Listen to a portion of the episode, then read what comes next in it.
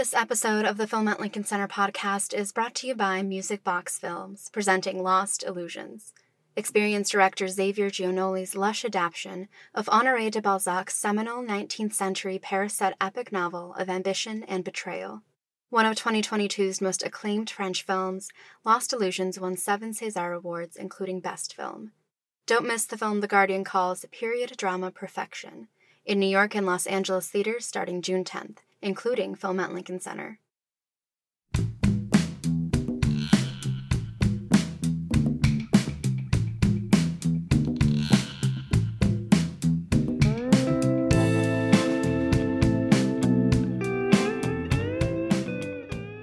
Welcome to a new episode of the Film at Lincoln Center podcast.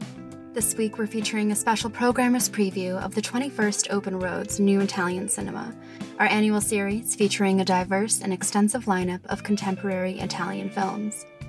Join FLC assistant programmer Dan Sullivan in an overview of the hidden gems in this year's festival, taking place June 9th to 15th.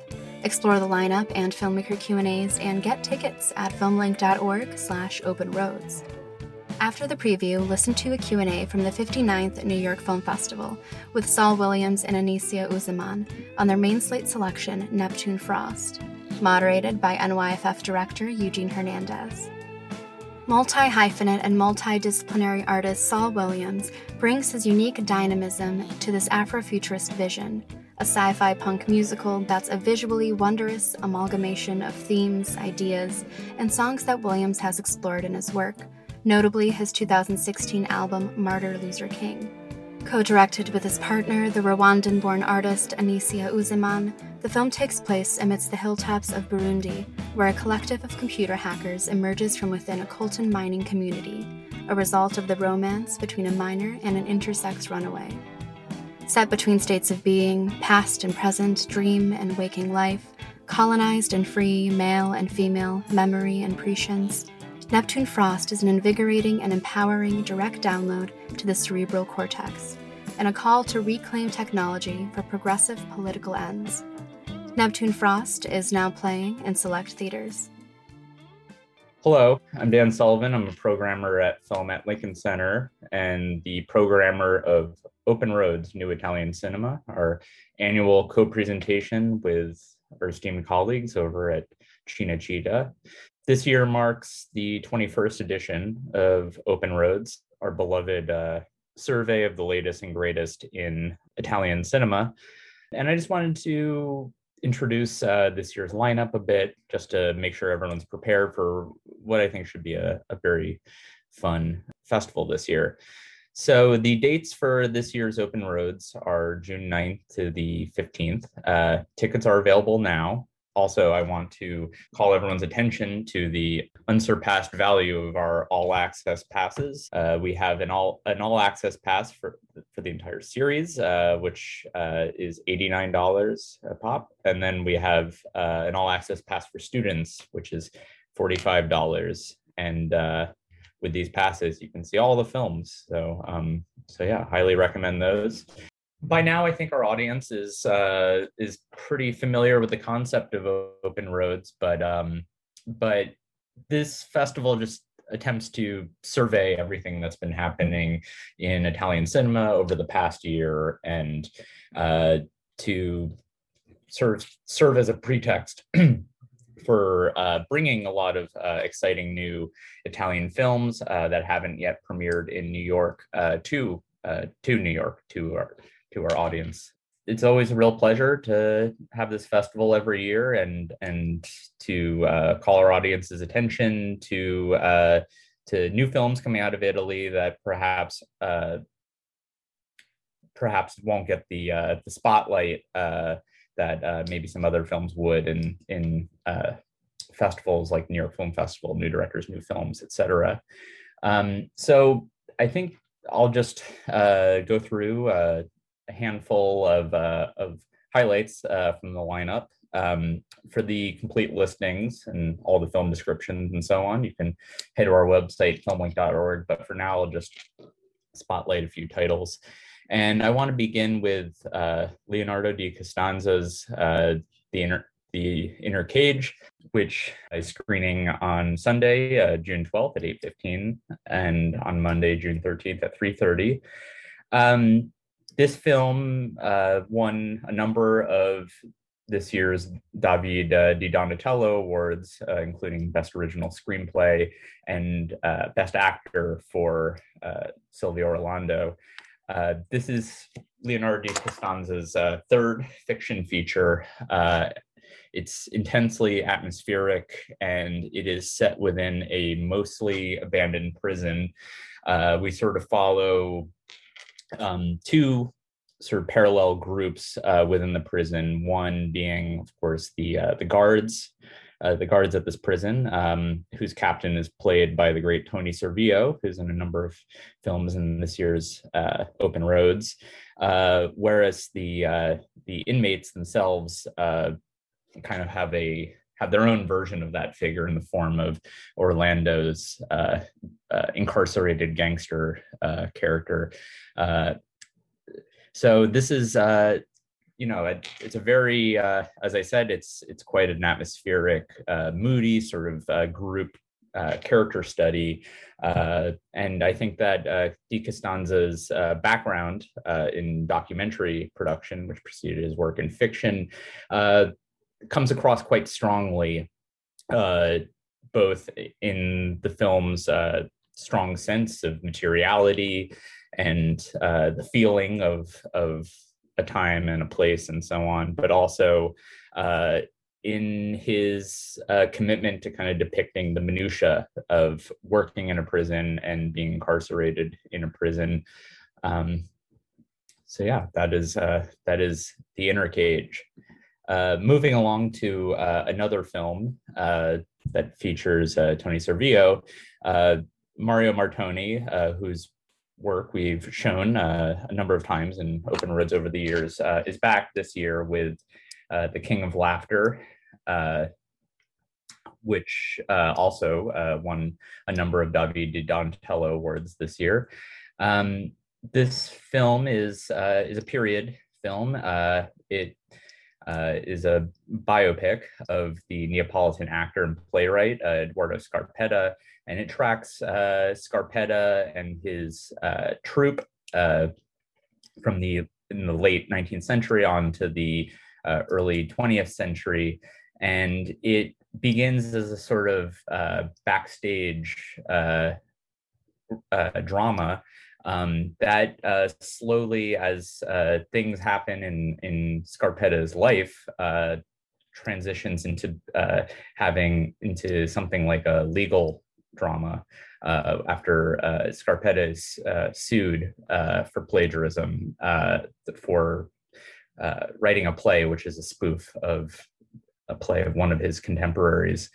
Um, this film is just an utterly absorbing kind of tour de force of, of ensemble acting. Um, is, of course, especially masterful in this film and just as a as a portrait of a of a major figure in Italian letters who's maybe um, not uh, perhaps uh, doesn't have the uh, sort of profile or what have you uh, that he deserves here in the United States. Uh, you won't want to miss uh, you won't want to miss this film. Moving along to a a debut feature from Hleb Papou we have the Legionnaire, um, which is uh, a kind of uh, political uh, drama, uh, albeit one that we don't tend to see uh, so often from Italian cinema, in that it deals very uh, concertedly with race in latter day Italy.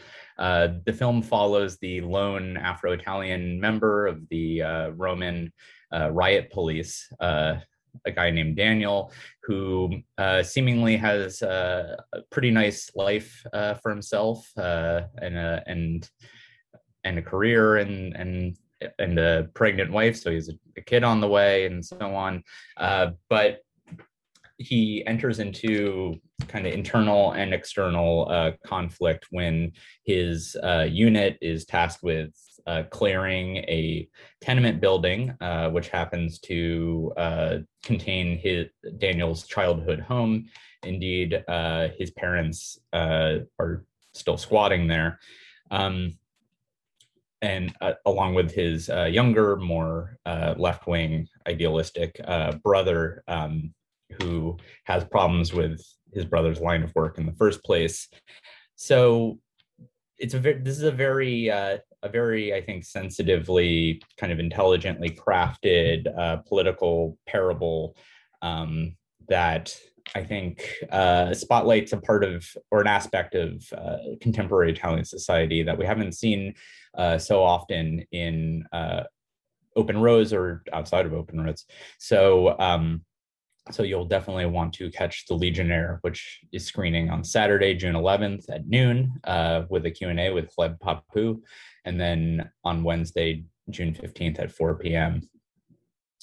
Uh, moving on, uh, over the years, we've shown a number of films by the, uh, the legendary uh, Taviani brothers. And this year, uh, Paolo Taviani uh, will be represented in this year's Open Roads uh, with his first solo feature since his uh, his brother and filmmaking partner Vittorio uh, passed away in 2018. Uh, his new film is entitled Leonora Addio, and it's a fascinatingly uh, bisected or bifurcated uh, film that the film's first half concerns an attempt to relocate the Pirandello's ashes from Rome to uh, Sicily uh, in accordance with his his wishes before his death. Uh, but then um, Taviani fascinatingly uh, takes a left turn, and this and whereas the first half of the film uh, had been in black and white and has in his uh, kind of historical story, the second half of the film is in color, and it is a adaptation of Pirandello's final story, uh, The Nail, which um, follows uh, sort of the lead up to and the fallout from the the murder of a young girl by a uh, by a young Sicilian uh, boy in New York. Um, so I think suffice it to say, this film will be of interest to uh, to fans of the Taviani brothers. Um, but I think it's it's a really uh, bold and ambitious um, first solo feature for for Paolo Taviani. So that's screening Monday night at June 13th uh, at 9 p.m. and then Wednesday, June 15th at 1 p.m. Uh, we do have uh, we always make room for documentaries in open roads and uh, we are very lucky to be sh- uh, showing uh, a new film by a, another returning filmmaker, Federica Di Giacomo.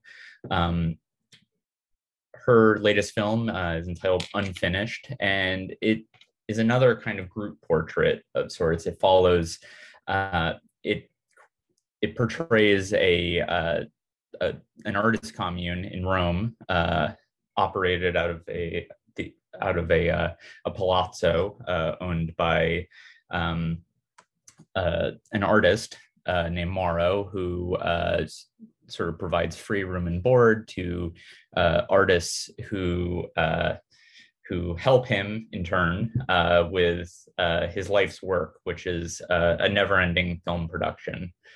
Um, when Mauro passes away, it leaves his friends and collaborators kind of wondering uh, number one what's going to happen to uh, where we live and number two uh, who will complete uh, mauro's film uh, herself was uh, an occasional member of the community depicted in the film. And here with unfinished she ha- she's crafted another um, really fascinating, sort of unforgettable uh, portrait of of an artist uh, with the idiosyncratic practice, uh, his milieu, and uh, I think it poses a, a number of really interesting uh, questions about uh, the life, the lives of artists, about collaboration, and about whether an artwork is ever truly finished. So that is screening on Sunday, June 12th at 2:15 p.m. And uh, Federica Di Giacomo will be there for a Q&A. And then finally, uh, the last thing I'll highlight is uh, that this year's uh, we we've tried where possible to uh, to make some room in open roads for a repertory uh, screening, uh, just to connect the past of Italian cinema to its present. Uh, and this year is no exception. We're going to be doing a, uh, a tribute uh, to the late great Monica Vitti, one of the most iconic actors in all of cinema, but especially Italian cinema. And so on Wednesday, June 15th at 6:30 p.m., we'll be presenting a special 35 millimeter screening of one of her signature roles uh, uh under the direction of her uh, longtime co- collaborator uh, Michelangelo Antonioni. Uh, we'll be showing Red Desert uh, 1964. Um, the seminal eco psychological uh, nightmare film, which I'm sure a lot of you are familiar with. But if you're not, in the film, Vitti plays Giuliana, who is the wife of uh, an industrialist, and they live in this kind of barren, toxic, uh, dystopic uh, wasteland.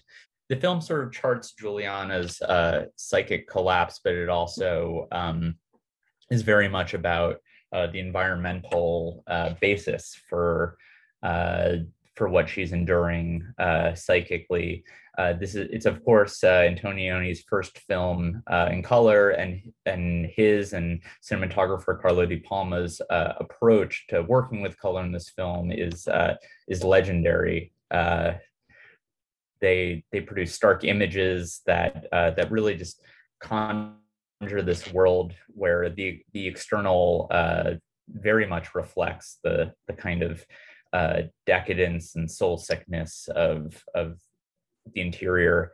Uh, and uh, suffice it to say, this is uh, Vitti's performance here is uh, is one of the great performances I, I'd say in all of cinema, uh, not just Italian cinema. So again, that's on Wednesday, June fifteenth at six thirty p.m. And again, it's on. Uh, thir- they'll be shown on thirty five millimeter. So uh, I think for now I'm I'm going to leave it there. Um, we hope to see you uh, uh, during Open Roads. Uh, again, the dates are June 9th to June 15th. Uh, again, if all of this sounds uh, appealing or intriguing to you, I highly recommend uh, buying an all access pass. And yeah, hope to see you. Hope to see you at the movies. All right, thank you. Welcome back. Unanimous gold mine. Thank you. Thank you for sharing this with us. Thank you for inviting us. It feels uh, completely surreal to be here, and, and we're so grateful for each and every one of you here. So, thank you.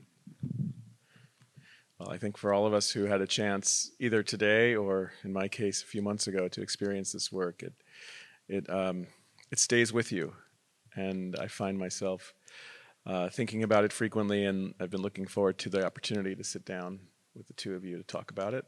And if we have a few minutes, I'll invite uh, a couple questions from our audience as well.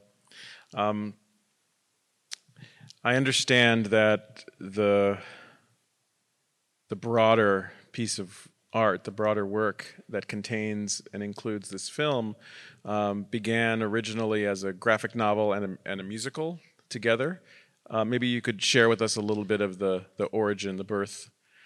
Of course, seeds yes. where this comes from. Yes, uh, it's true that this piece is conceived as a graphic novel, which is still in play. Actually, the name of the graphic novel is Martyr Loser King. It comes out through First Second Books in uh, 2022 and uh, and we originally conceived of uh, the story as a stage musical um, we wanted to take it to Broadway, uh, and we started working on the script, uh, and myself, and um, and we had uh, producers um, that that. Uh, by the way, you know, uh, some of our producers are here, uh, Mr. Stephen Hendel, uh, Juliet and Walter Pryor. We want to thank them. Um, yes, we had we had producers that that said, uh, you know, this sounds like a great vision. I'd feel more comfortable supporting if it were a film. And you know, maybe we spent a few months being resistant, and then slowly it dawned on me like, this could be a fucking awesome film. so, well, let me let me take a step back. Tell me about how the two of you first met, and then let's talk about some of the early conversations you had, Anisia, about uh, some of the ideas we start to see we, we were exploring at the very beginning of the process. Um, so we met on um, on a film of Alain Gomis uh, called Tey uh, in Senegal, um, and um, some of the inspiration of of uh, for this film actually um, came to your mind. So while we were shooting that movie in Senegal, uh, in Dakar, um, and I think uh, what was um, of what was blonde, what was um, outstanding for you over there was that um, young kids would be out there with super modern technology like beats and headphones computers, and, headphones, yeah. and hmm. you know, um, and then um, at six o'clock, at six p.m., they would go and rehearse like the traditional drums together, and so there would be mixture between um, that tradition and that technology and modernity. And so I think that's something that, um, yeah. yeah.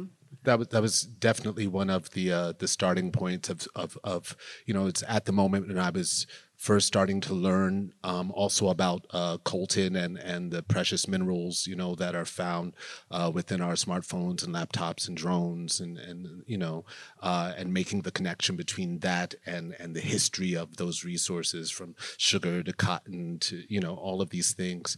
And, uh, and then, yeah, while we were in Senegal, seeing people, uh, young kids, you know, like with Beats headphones and building drums was like, it was just a, a beautiful juxtaposition and thinking of of the fact that that so much of our modern day technology is is still based on this sort of analog exploitation, um, and and that was one of the influences. Yeah, and then we we started to talk about. I mean, it's about that time also that you had the um, Arab Spring.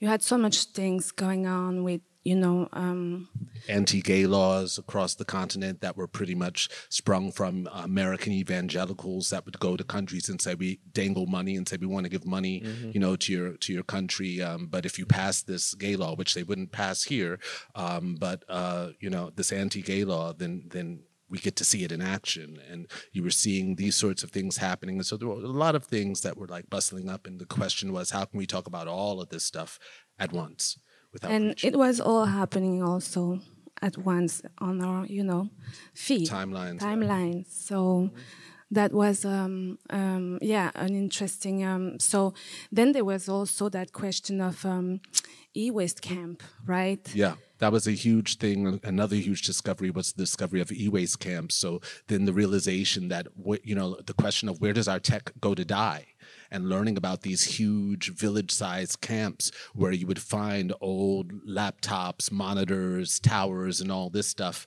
and and the people that would make a living, um, you know, scavenging there to retrieve copper or whatever they could from computer waste. Um, and so thinking of the idea between like, well, the stuff that's used to build the computers is mined from the ground, and then when the computers, after they've been used, they're brought back, like the planes that fly out the minerals fly in the e-waste, and and so those connections were. So the the village of Digitaria was born of that idea. Yeah, exactly. So, what would young people, you know, um, that you know, would what would they talk about, and what would they do with um, with those two antagonism, right? With sleeping on the richest mineral and then also being surrounded by you know the the rest of it of it right? So it's um yeah. Yeah. Yeah. Yeah.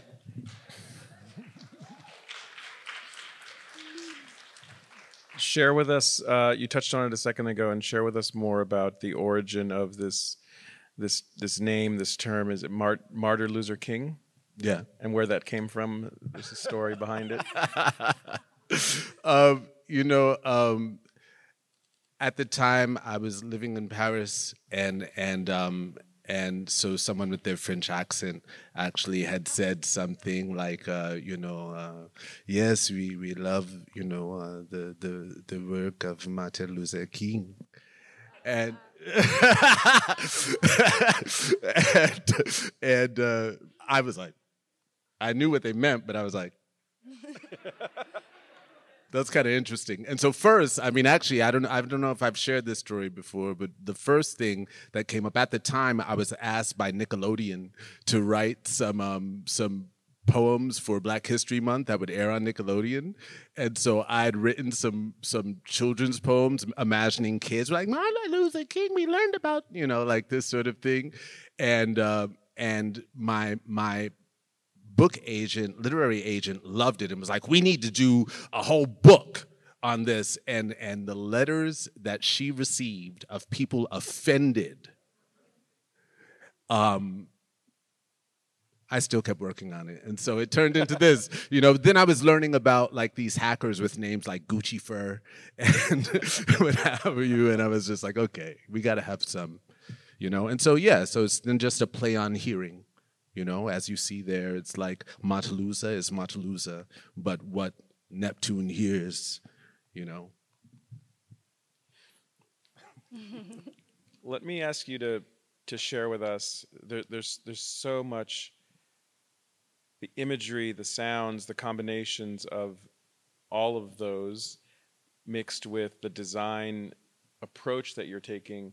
I would love to know from each of you before we talk a little bit more about um, your collaborators, I'd love to know about some of the creative works that shape that have shaped you. What have been creative works in your life that have that when you look back were sort of like touchstones or turning points or or illuminating moments in your own kind of creative development? Well, for, for this for this film, I was really um, um, we were really talking about yeah that that you know place between technology and um, um, economy, right? And so um, works that that that talked to me at that point were, like um, people who were making films with um, uh, very few lights, for instance, uh, lights, um, who were uh, developing a universe around almost nothing. And so um, Wong was definitely somebody that I really uh, that that really inspired me. Also for his use of um, colors and um, the the you know the the feelings that he gave that he's giving in using colors uh, how to reach um, a mood, how to reach a, um, you know an idea uh, through colors, and I, I, I, I, do yeah, it was really important for me, and also um, in the approach of um, filming those skins and, and and that decor and that greenery and all of that. It was really inspiring. Um, I was really inspired too by um, by Hienas, the film of um, uh, Mambéty, you know, uh, for its way, its narration really fast. I mean, it's it's very um, uh, a very interesting, intricate story, um, but super simple nonetheless. And I thought it was really um, the the color palette is just beautiful also, and I, I thought it was really free. And and I, I was also inspired by by yeah how how do you free a space how do you how do you express that? Um, yeah, Tarkovsky, of course, mm-hmm. um, for the science fiction side. Um, with nothing, how can you, you know, emulate a space that is out of space and and nonetheless very much present? Mm-hmm. So yeah. Yeah, and if you haven't figured it out, Anisia is not just the co-director, but she was the director of photography as well. Um,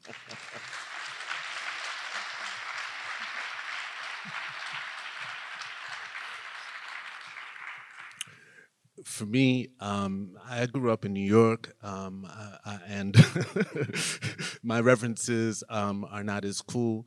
Um, you know, I, I th- there are things, you know, like there's there's the artisanal quality of Jesus Christ Superstar, the film, you know, so that when you see those actors arrive on a bus and put on their costumes in front of you, and you see the swords made of aluminum foil and all of this stuff, but by the time the thing gets going and you're in it. That was always has been something very important for me in terms of how to just do that slight trick, you know. Um, uh, then there's stuff like uh, you know I wanted to to to have a film where where people might feel compelled to move and what have you, and I had an amazing experience uh, in in Newburgh, New York, where I grew up um, as a kid.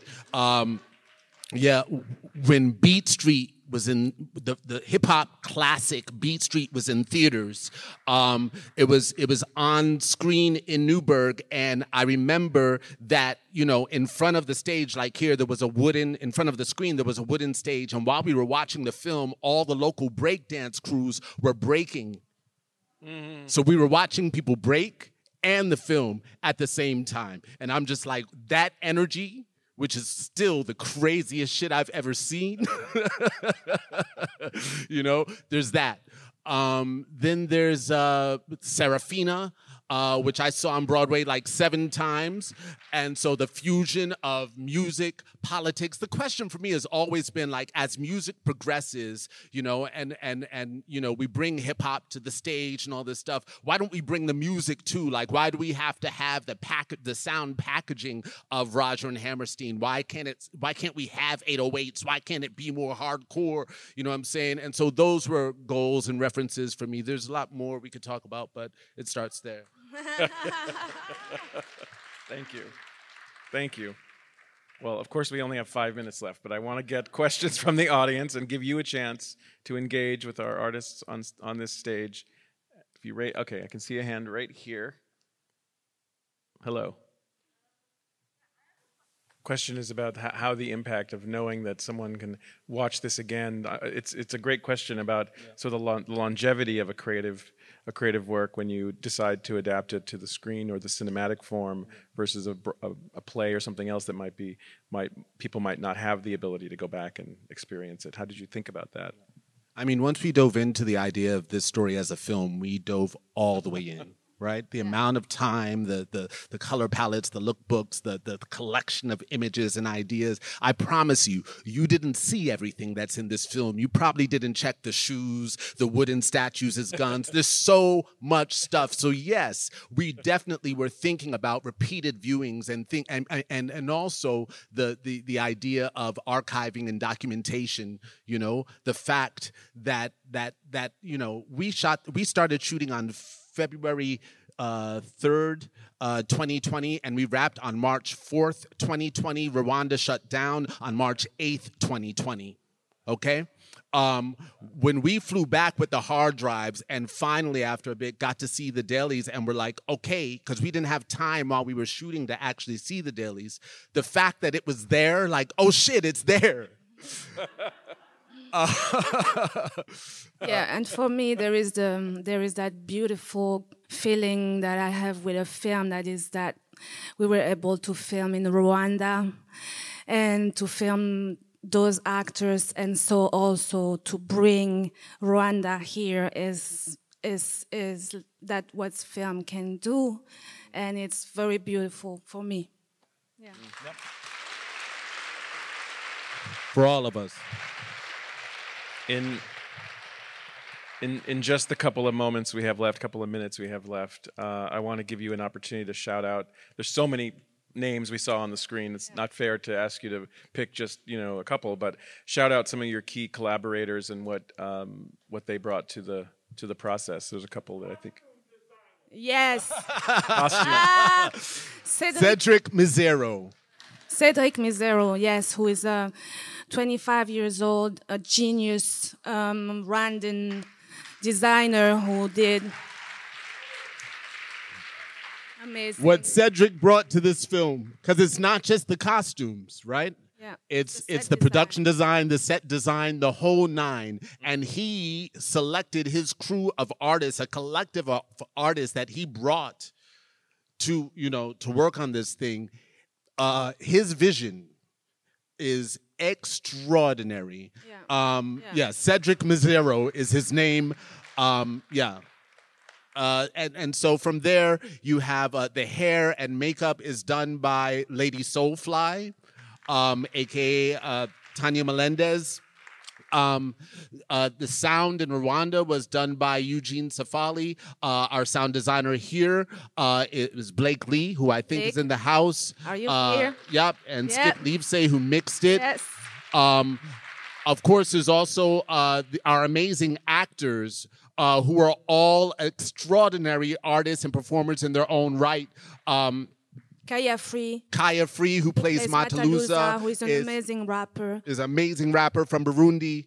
Um, Cheryl Isheja. who uh, plays Neptune, is an extraordinary singer, dancer, performer. Um, you have also Cécile Kayirebwa, who is um, our um, Cesária Évora, Yeah. uh, who plays the nun and who who is making her first appearance in the film, and she's uh, 17 over. Yeah. And so it's, Extraordinary. it's an honor to have her Yeah. in, in this film. Yeah, the, I mean, there's all, every. It's the cream of the crop of extraordinary Burundian and Rwandan artists that all worked on this film. Our entire crew, Rwandan and Burundian. We worked with a hundred people traveling around the country. Um, uh, Chris Schwagga, extraordinary. who Um, created the lights with me. Yeah. Who's um, a, photographer, amazing Yeah. photographer.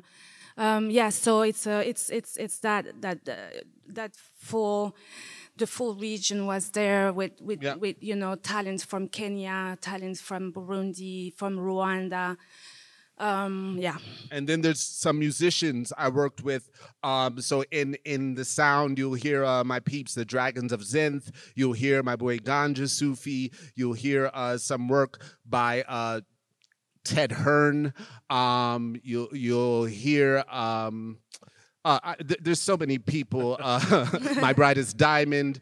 Um, th- yeah, it goes on and on and on and on. So yeah, there's a bunch of musicians, and that's for me. That was one of the biggest things about realizing that a film was possible. Was was the realization that a film is collaborative. So it's not expected for you to have to do everything.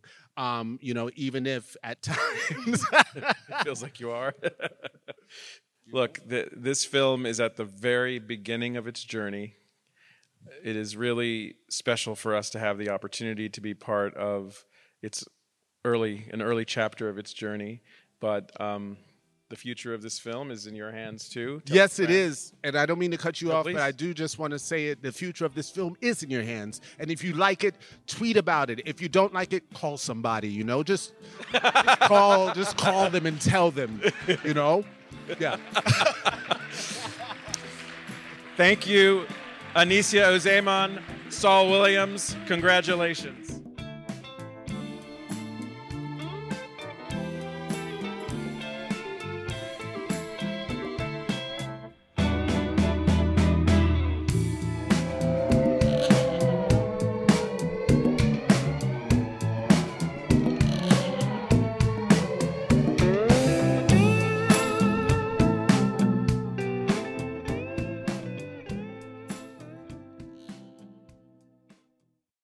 Episode of the Film at Lincoln Center podcast is brought to you by Music Box Films, presenting Lost Illusions. Experience director Xavier Giannoli's lush adaptation of Honoré de Balzac's seminal 19th century Paris-set epic novel of ambition and betrayal. One of 2022's most acclaimed French films, Lost Illusions won seven César Awards, including Best Film. Don't miss the film The Guardian calls a period drama perfection in New York and Los Angeles theaters starting June 10th, including Film at Lincoln Center.